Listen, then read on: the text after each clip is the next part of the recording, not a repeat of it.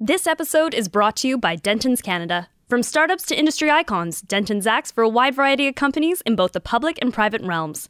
As the world's largest law firm, Dentons can provide its global reach to your business. Visit dentons dot com for more details. Welcome to The Frontier, a podcast series brought to you by Capintel, dedicated to bringing you the latest insights, innovations, and investment philosophies from the professionals who invest your money. This week, we're glad to have Chris Curlow back on the podcast. Uh, this is a common theme in the investment world.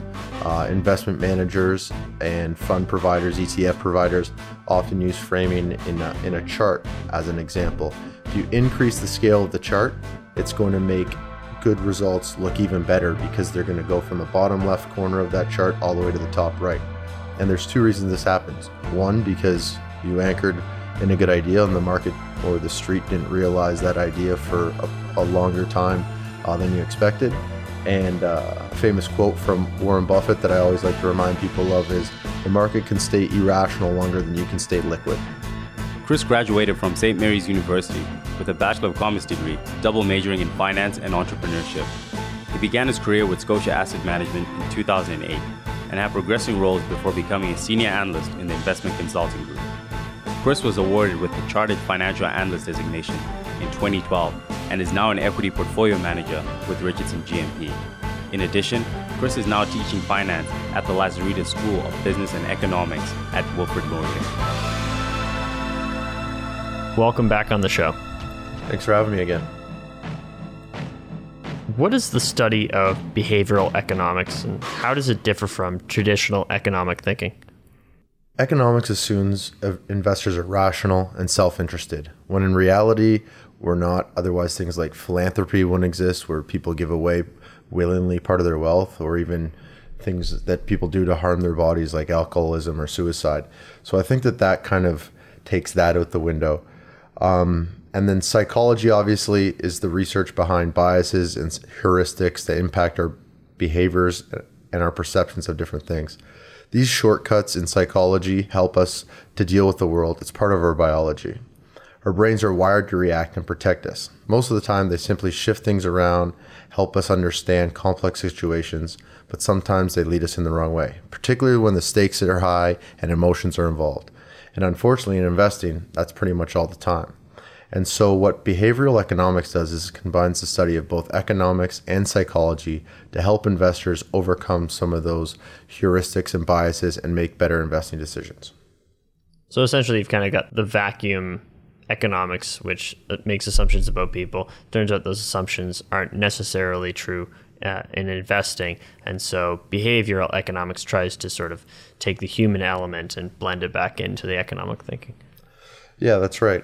Um, Another component of economic theory is that uh, this rational behavior from investors leaves assets efficiently priced, uh, with the thesis that there's as many people acting irrationally in one direction as there are in the other direction, with the majority acting rationally, giving you an, an efficiently priced asset.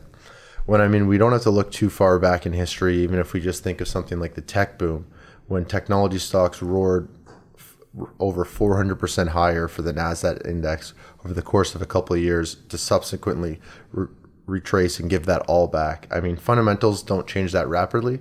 So that's simply human behavior and human sentiment repricing the assets. Uh, so I think that that example simply rebutes uh, that thesis. I mean, and then if we draw parallels today to the the prolific rise in anything related to blockchain technology, inc- including cryptocurrencies like Bitcoin, Ether, Litecoin, um, you know, they're at this point of, as of recording today, they're still in that prolific run. But uh, at some point, I wouldn't be too surprised to see that kind of retrace and then at some point level out once the true economic value is realized in those securities. So then understanding now that humans aren't technically rational in the classical economic sense, what are some of the aspects that make us irrational? And more specifically, what are some of the most important biases that impact investor behavior in the marketplace? So there's really two types of biases, cognitive biases and emotional biases. Cognitive biases uh, affect the way we act, with emotional kind of affecting the way we think. The cognitive biases are a little bit easier to combat. Simply being aware of them uh, can really help, and we'll go over some of those examples here today. Uh, the emotional ones are a little bit more challenging. Those are our gut reactions. Uh, you naturally act on those, and as I'd alluded to earlier, they typically lead you in the right direction. Um, but in investing, they often do not. And so the best way to kind of combat those emotional biases is to use calming techniques, or even just reflecting on your decisions, sleeping on the idea before reacting. But let me get into a couple examples. So framing uh, is a cognitive bias, and it's kind of easy to understand. Consider I give you just one piece of hypothetical information that stock A B C is likely to double over the next year. I think most investors would take that information and and back the truck up, as an investing cliche, and buy into the idea. However, if I gave you a second information that that stock has an equal chance of going to zero over the next year, many investors would reconsider that investment idea.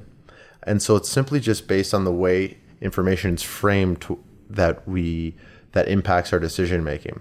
Uh, this is a common theme in the investment world. Uh, investment managers and fund providers, E T F providers, often use framing in a, in a chart as an example. If you increase the scale of the chart, it's going to make good results look even better, because they're going to go from the bottom left corner of that chart all the way to the top right. However, if you've been underperforming, or you want to sl- um, minimize the impact of some sort of negative performance, whether it's in absolute or relative terms, you expand that scale, making that that line going across the chart seem really small, and really that magnitude of a loss not that impactful. And so the way something's framed is often uh, often impacts our behavior. A way of combating that is to always search out a secondary opinion, uh, as well as as well as knowing that there's two sides to every story. So if something sounds too good to be true, use your rational thinking and try to determine, you know, what am I missing here? Or what information is not being presented in the way that this information is being framed to me? And you can often overcome that. Uh, an example of an emotional bias, and something that, you know, is a little bit more challenging to overcome, would be the anchoring, anchoring bias, and also incorporate availability bias into this example. So anchoring bias is when we have an opinion on a It can ha- happen in something in our real life, but since this is a finance podcast, I'll relate it to a stock example. And so basically you have a thesis stock, whatever that thesis may be. And like any true fundamental investor, you understand that it'll likely take some time until the market also realizes that there's a disconnect between this stock of where it is priced today and where you believe it should be priced. And so cons- consider that stock continues to move lower, giving you essentially a better value opportunity, and lower and lower. Um, despite new information coming out, a lot of people just anchor in that opinion and do not process the new information and, and change their thesis over time. They stick to that original idea. Uh, this can often lead to outsized losses that you originally would not have expected. Um, and there's two reasons this happens. One, because you anchored in a good idea and the market or the street didn't realize that idea for a, a longer time uh, than you expected. And uh, a famous quote from Warren Buffett that I always like to remind people of is, the market can stay irrational longer than you can stay liquid. So things can move the wrong way for quite a long time, and maybe not justifiably so. But the second reason, and this is probably the more common reason, is that your thesis may have been wrong to begin with, and you just had read a really good research report, listened to uh, some figurehead on B N N or C N B C that pitched a good idea um, that was maybe missing part of the puzzle, and didn't transform your view as information changed. The one way that my team and I combat this bias is through um, revisit levels. We say, you know, whether, depending on the security, but whether it's ten or twenty percent below the purchase price, no matter what, we're going to revisit the security, why we bought it, and try to understand why the market isn't understanding The, the things that we saw in, in the in the thesis. And we feel that really helps you unanchor from your opinion. Just to recap, so framing is essentially you can give somebody the same piece of information and package it in two different ways, and they're going to treat it differently. And so there's that sort of fra- framing bias people run into. um, anchoring bias is you go in with a going in position and you hold on to it despite any movements in the market or some new information. You're gripping it. No, the stock's in a turn, it's going to turn, and you can end up being irrational and losing. And then availability is um, that you run into it or encounter the information easily, and it influences your uh, existing opinions already, or does it actually help you create investment? Yeah, so the availability bias I didn't really dive into as much as I should have there, but availability bias is actually something where you overweight new information more than existing information. And so an example of that would be, and this is uh, something I'll probably touch on later while we get into the fund-specific questions, but basically a stock over overreacting to earnings. So say stock A B C comes out and earnings expectations were for a dollar, and they come out and report ninety cent earnings. So it misses by a dime, and a stock drops fifteen percent within a matter of seconds. Most of the time, that's unjustified. It's just people saying, you know, at this point in time, uh, this is the most recent piece of information. I'm going to put an unjustified amount of weight onto that. And then in our society with high frequency trading, they jump onto that negative momentum, drive the stock even further past its intrinsic value. When fundamental analysts like myself do research, we're looking at a discounted cash flow essentially in perpetuity for this company. And so that quarterly miss today is really inconsequential to what the true value is of the security. And so that's an example of the availability bias. And I think I could even dovetail one more, that being loss aversion, which is uh, an extremely important bias to, to understand for behavioral finance and behavioral psychology. Uh, loss aversion is the realization of a loss. Um, many behavioral finance uh, practitioners say it's pretty much t- the pain you feel from a loss is about twice as painful as the reward you feel from a gain. Mm-hmm. And so when you see those securities, and this reverts back to my anchoring bias um, example earlier, when you're realizing those losses, you don't want to crystallize it because it feels real. It feels like mm-hmm. you've actually made a mistake. And so that loss aversion causes people to, again, hold on um, and maybe even have more faith and hope in their anchoring bias. And so these kind of can pile on top of each other. And that's why I think listening to something like this and being aware of those can help people overcome those kind of pitfalls in their investment decision making.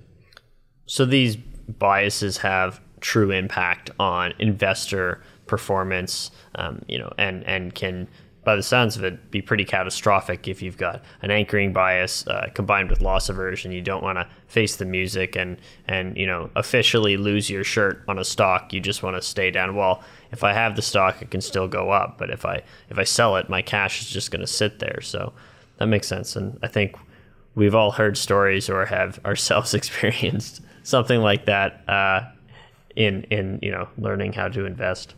Presumably not everyone has every bias, or I guess more delicately put, not every person has the same bias to the same extent.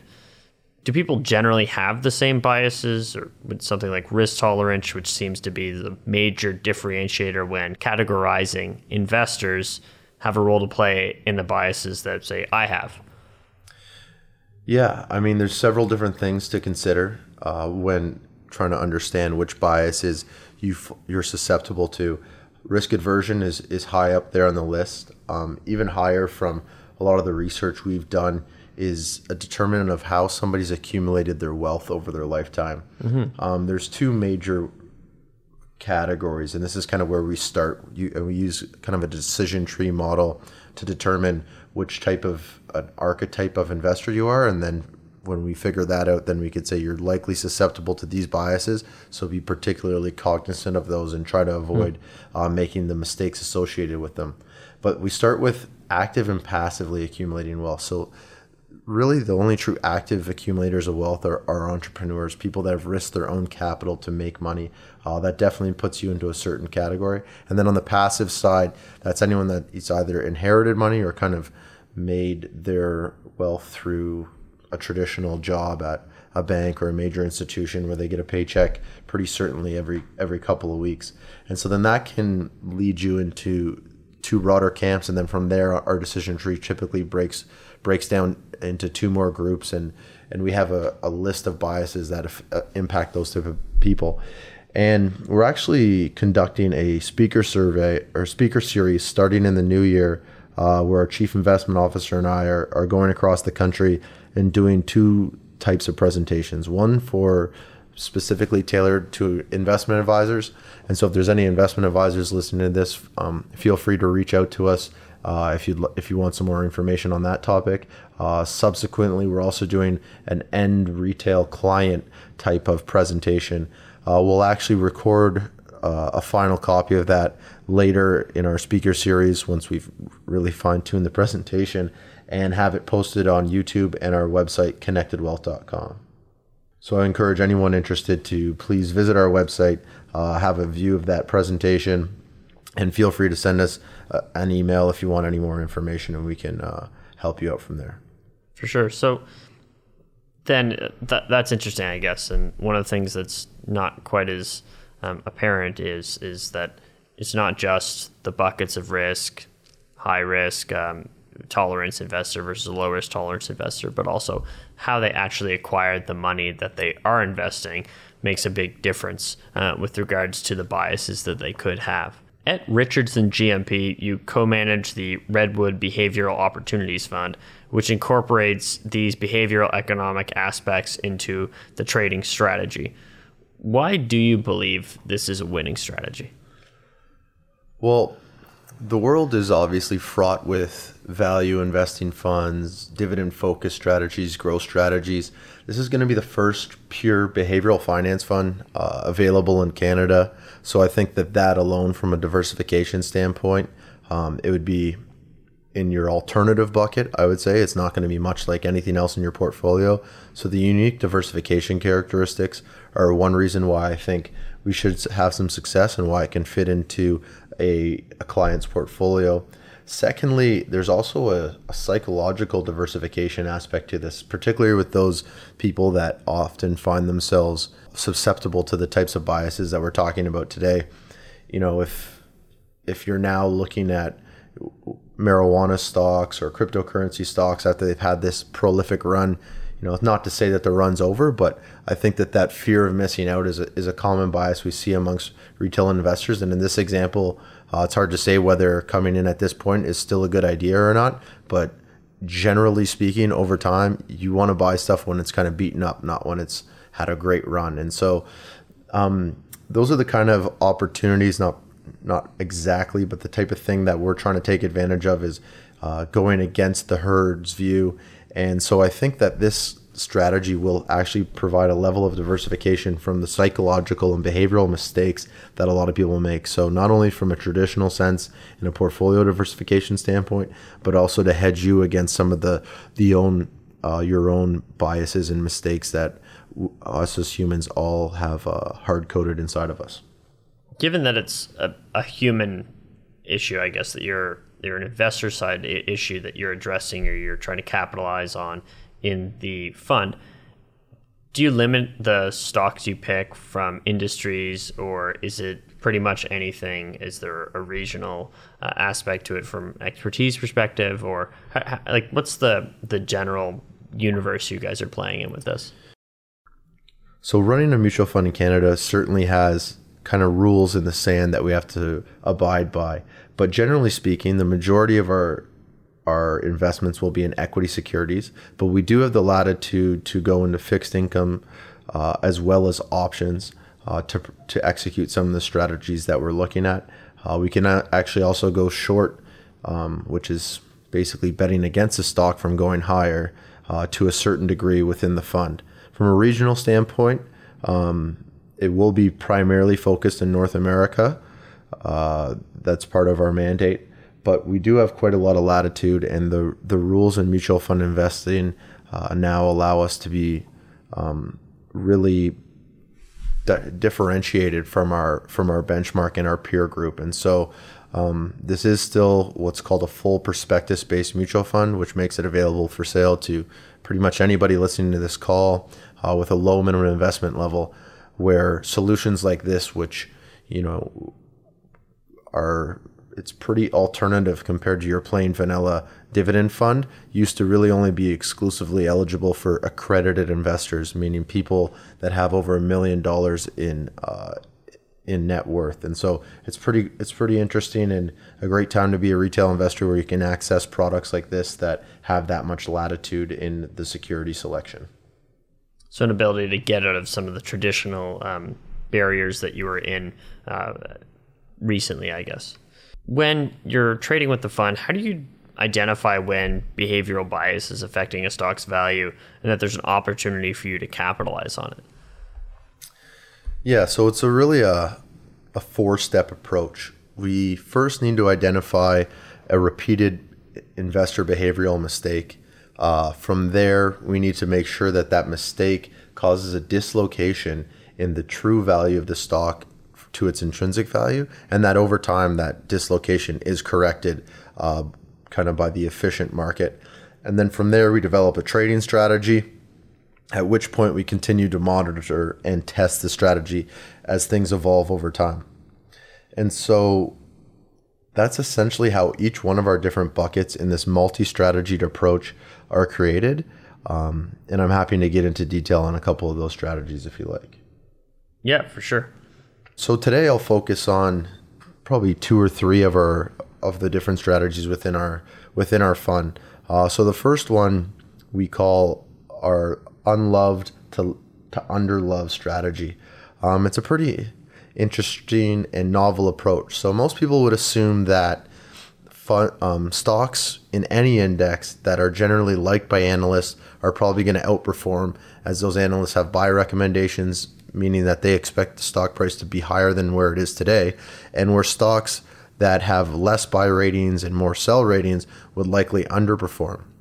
And so we ran some simple analysis to test that theory, bucketing the T S X sixty uh, and then separating it into quintiles, where we took the top quintile, which is the top fifth of stocks with the, the most buy ratings, and then the bottom quintile, Uh, which is the stock, the bottom fifth of stocks with the least buy ratings, and compared those against each other over the last ten years.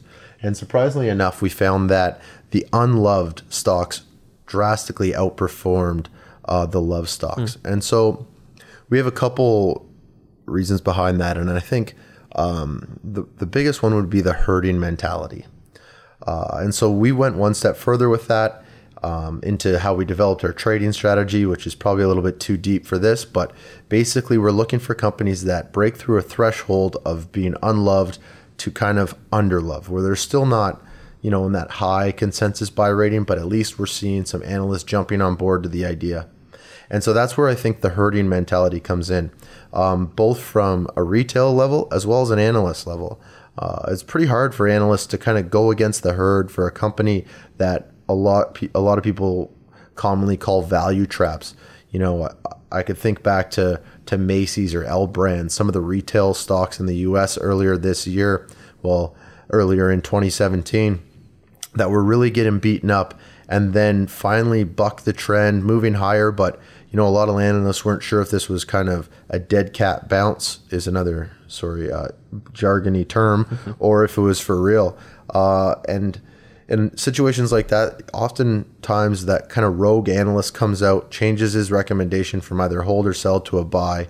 And if that had broken through our threshold, it would hit our quantitative screen and, and, and pop up to us in the morning, at which point we decide whether or not to, to buy it based on a bunch of other factors.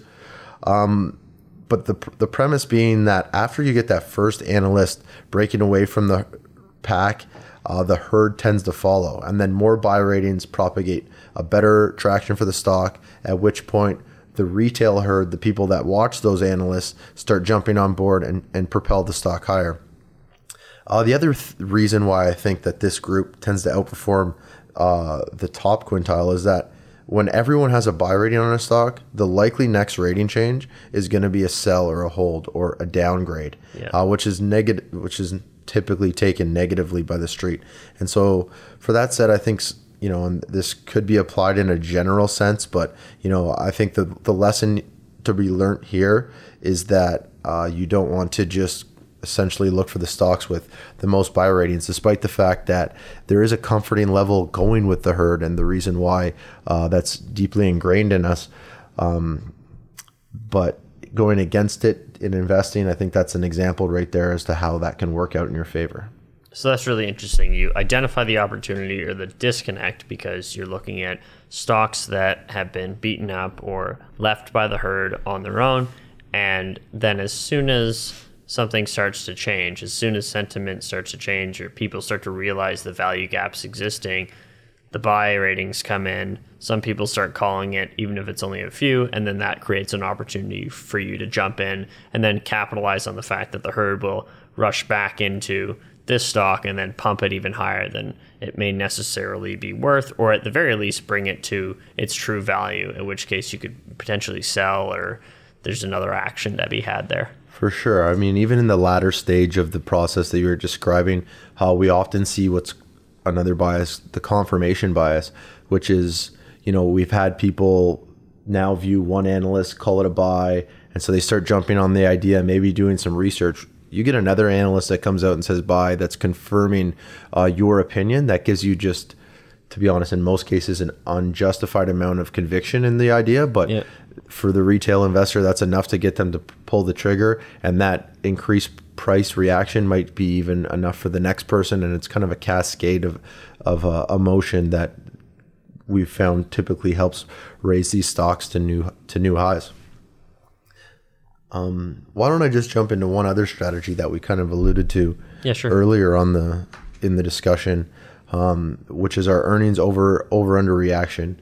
Um, this strategy is kind of taking advantage of the availability bias and recency bias that we described briefly before, uh, but it goes it goes both ways, in both kind of a long and a short type of opportunity. And so the strategy is basically, in the hypothetical example I gave earlier, with the stock missing earnings from uh, reporting one dollar or expected one dollar earnings and then reporting ninety cents and moving substantially on that news. Um, we found that low quality companies, which we define based on a certain subset of fundamentals, uh, that's pretty technical, I won't get into the details on that, and then high quality companies, which again would be on the on the, kind of the opposite set of fundamentals. So when you have a high quality company, um, let's say like a Canadian bank stock, we we typically think most of those are higher quality companies. If they unjustifiably gap lower on earnings, especially after the kind of run that they've had uh, recently, uh, um, market participants take advantage of that as a buying opportunity. The gap lower is those people are overreacting, using that availability bias or recency bias, overemphasizing the recent news. But the longer term, pragmatic, typically institutional investors use that dip as a buying opportunity, step in and typically close that gap over a short period of time. And so we've found that with this strategy, it's a bit of a quicker trading strategy. If yeah. we can get into it um, early enough and the gap is big enough, and it screens on our quantitative models, we'll we'll take long positions there. Conversely, uh, under or lower quality companies, I don't want to signal anyone out here, but the kind of, you know, trendy, high-flying stocks that are kind of moving up on hype and le- or even actually moving lower and, and are maybe in the in a spiral towards zero. Yeah. Uh, if they gap higher on earnings, say you had a stock that's gone from a one hundred bucks down to twenty bucks, and then it gaps up to twenty-two on a day. That's enough for a lot of people to say, okay, thank God I finally got a bit of a, a gap higher here. I'm gonna I'm gonna cash out. I'm gonna yeah. I'm gonna close out this position. And we often see those companies giving that gap up back. And so we tend to take a short position that's betting that the stock will actually go lower in the subsequent uh, days and weeks to come. That's really interesting, and that's a, I think a funny example of some of the biases, the anchoring bias, for example. You're you're on a you know straight dive bomb on your stock. You want to hold it. You want to hold it. It'll turn someday, and then you get a bit of an earnings bump, and they beat expectations. And you go, finally, it's coming back up. Let me get out now because I haven't lost all my money. And you can actually take advantage of that bias, um, and and seeing that with the value gap and people overreacting in the short term. Right. Exactly. And that's uh, and that just comes back to that availability bias, where they're just, you know, there's a new piece of information, and now let's overweight that that piece of information. Um, and something we see actually qu- quite frequently. This may be hard to answer, but how much of this is, you know, because you've got sort of two moving targets of the strategy like this. You've got um, focusing, let's say, entirely on investor behavior and just the fact that you can probably make some money by finding on average that regardless of the underlying firm, if there's this gap in earnings that we just talked about, people will sell. So you can just sort of run a one hundred percent, don't really look at the stock, doesn't really matter um, strategy where you're literally just trying to take advantage of these as they occur um, for any any stock. But you have those two moving targets. You've got investor behavior, and then you've got the underlying business itself mm-hmm. and how it's operating, because that obviously builds context and means, you know, it will show that not every time that they gap their earnings, their stock's going to kick down if they have already been coming on a, on, on a long spiral down. So how much, and this is a long way to say it, but how what percentage, if you could, um, of the strategy is based on investor behavior, and what percentage is based on the underlying business itself? Is it a fifty-fifty split, or? It's actually heavily weighted to the investor behavior side of things. Yeah. Um, we've really quantified a ton of our strategies and are actually applying machine learning into those uh, underlying strategies to help optimize and enhance them. Um, through my machine learning studying and, and data science um, literature that I've been reading lately, it's been said that about ninety percent of the data in our world has been created in the past two years. Yeah. And so this vast amount of data allows us to not only look at like an earnings gap down situation, but then we compare that situation to thousands of situations related to it in the past and what happens next. And then that kind of gives us the conviction in the idea.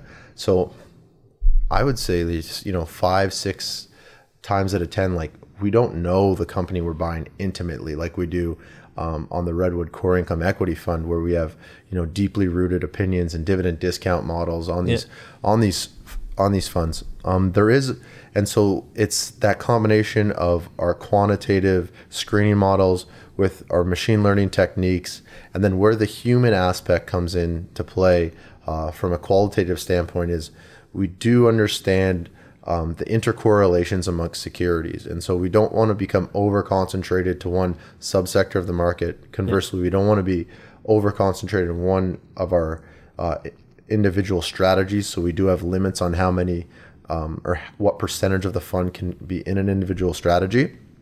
Um, but there are opportunities where, you know, we're kind of going against our going against our gut, and and you need to do that if you want to run a behavioral finance fund. So yeah. sometimes you're not going to really, you know, like the company that that you're picking up that day, like fundamentally, but um, to mitigate that, our risk management tools um, are both in the sizing of the position. So when we have less conviction in the idea, we'll use a smaller weight to allocate to that fund. Mm-hmm. We also use stop losses on the downside. And in this strategy, those are those are hard stop losses. When it breaches that level, we typically just immediately sell the stock. Whereas in our more fundamental portfolios, we use those as revisit levels to see, you know, is the street missing something and we should buy more of it, or are we missing something and we should cut our losses here?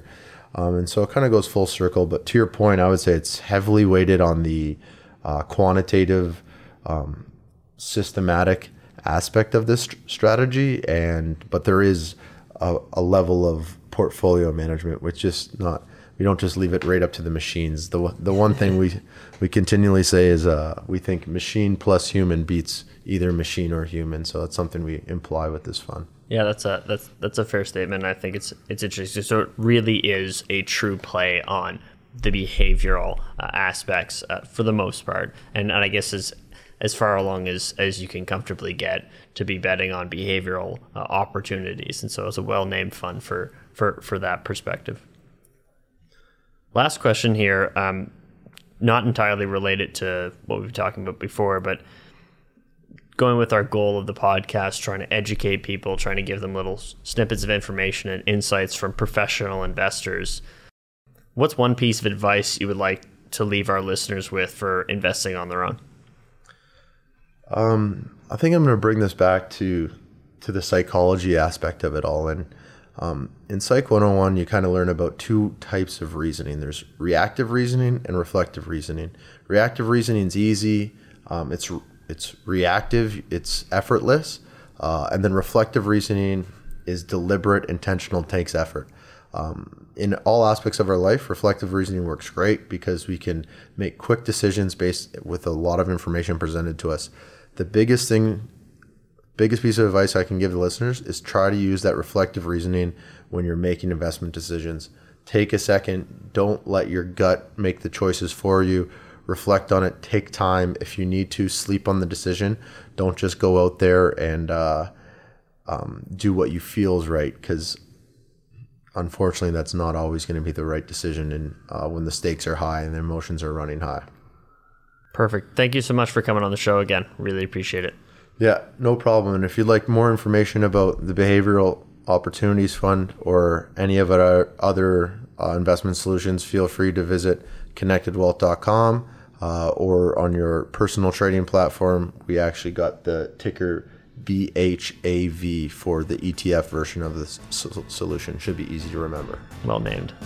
If you'd like more information about the Behavioral Opportunities Fund, please visit connected wealth dot com or on your personal trading platform. You can find the E T F version of the solution under the ticker B H A V. This episode is brought to you by Capintel, a fund analytics company helping investment professionals select the top performing funds for their clients. Industry experts nationwide trust Capintel to make better decisions faster. Find out why at capintel dot c a.